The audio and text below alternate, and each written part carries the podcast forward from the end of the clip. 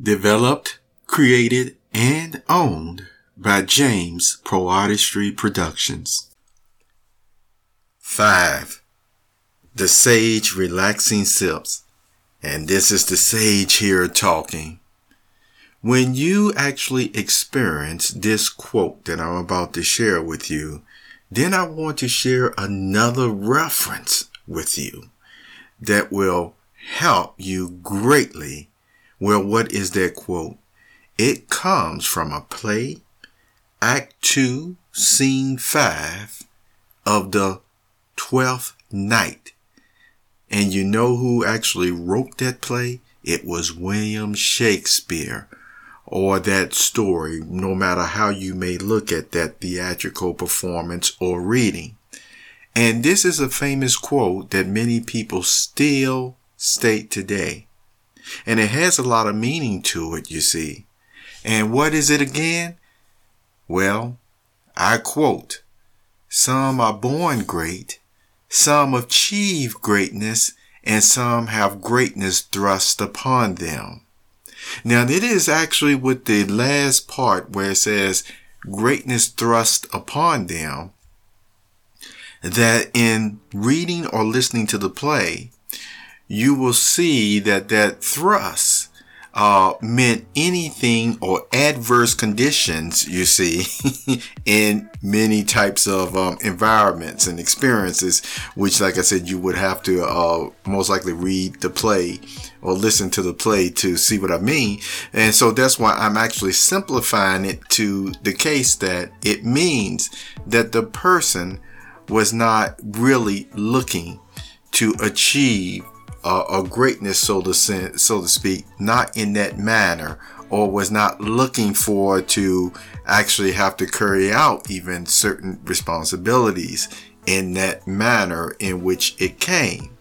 And so I want to share with you again, there's been other persons who have commented on it and they've actually uh, went on to elaborate that it still meant people have gained power and wealth that was given to them, you see, uh, from others who may have already been born with it, you see, and some worked hard to get it. Well, in the circumstances that they actually experience, guess what?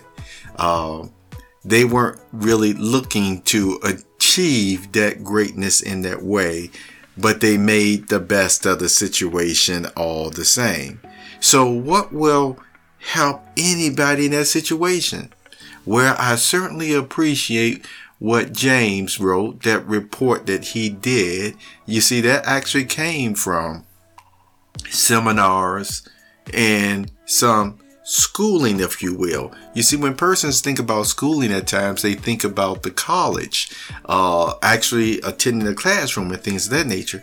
However, there are other institutions that teach about the five levels of leadership, which he actually did a very detailed report on it in several of the podcasts. So if you look for it in the James Poe Artistry Productions, you will see how the five levels of leadership will help. And in this case, in closing, I'm just going to share the difference between level one and still getting to level five is you make it to the level five of greatness, okay, of exercising whatever role you have now been given. It will get to the point where, yes, whatever you ask or request of the persons you're in charge of, employees, etc., they will start or want to do these things because of the love actually permeating or protruding, if you will, uh, coming from you, and because of what's welling up in their heart, and not because of just a simple command. So go ahead Look that up. The Five Levels of Leadership by James Poe Productions. The Sage.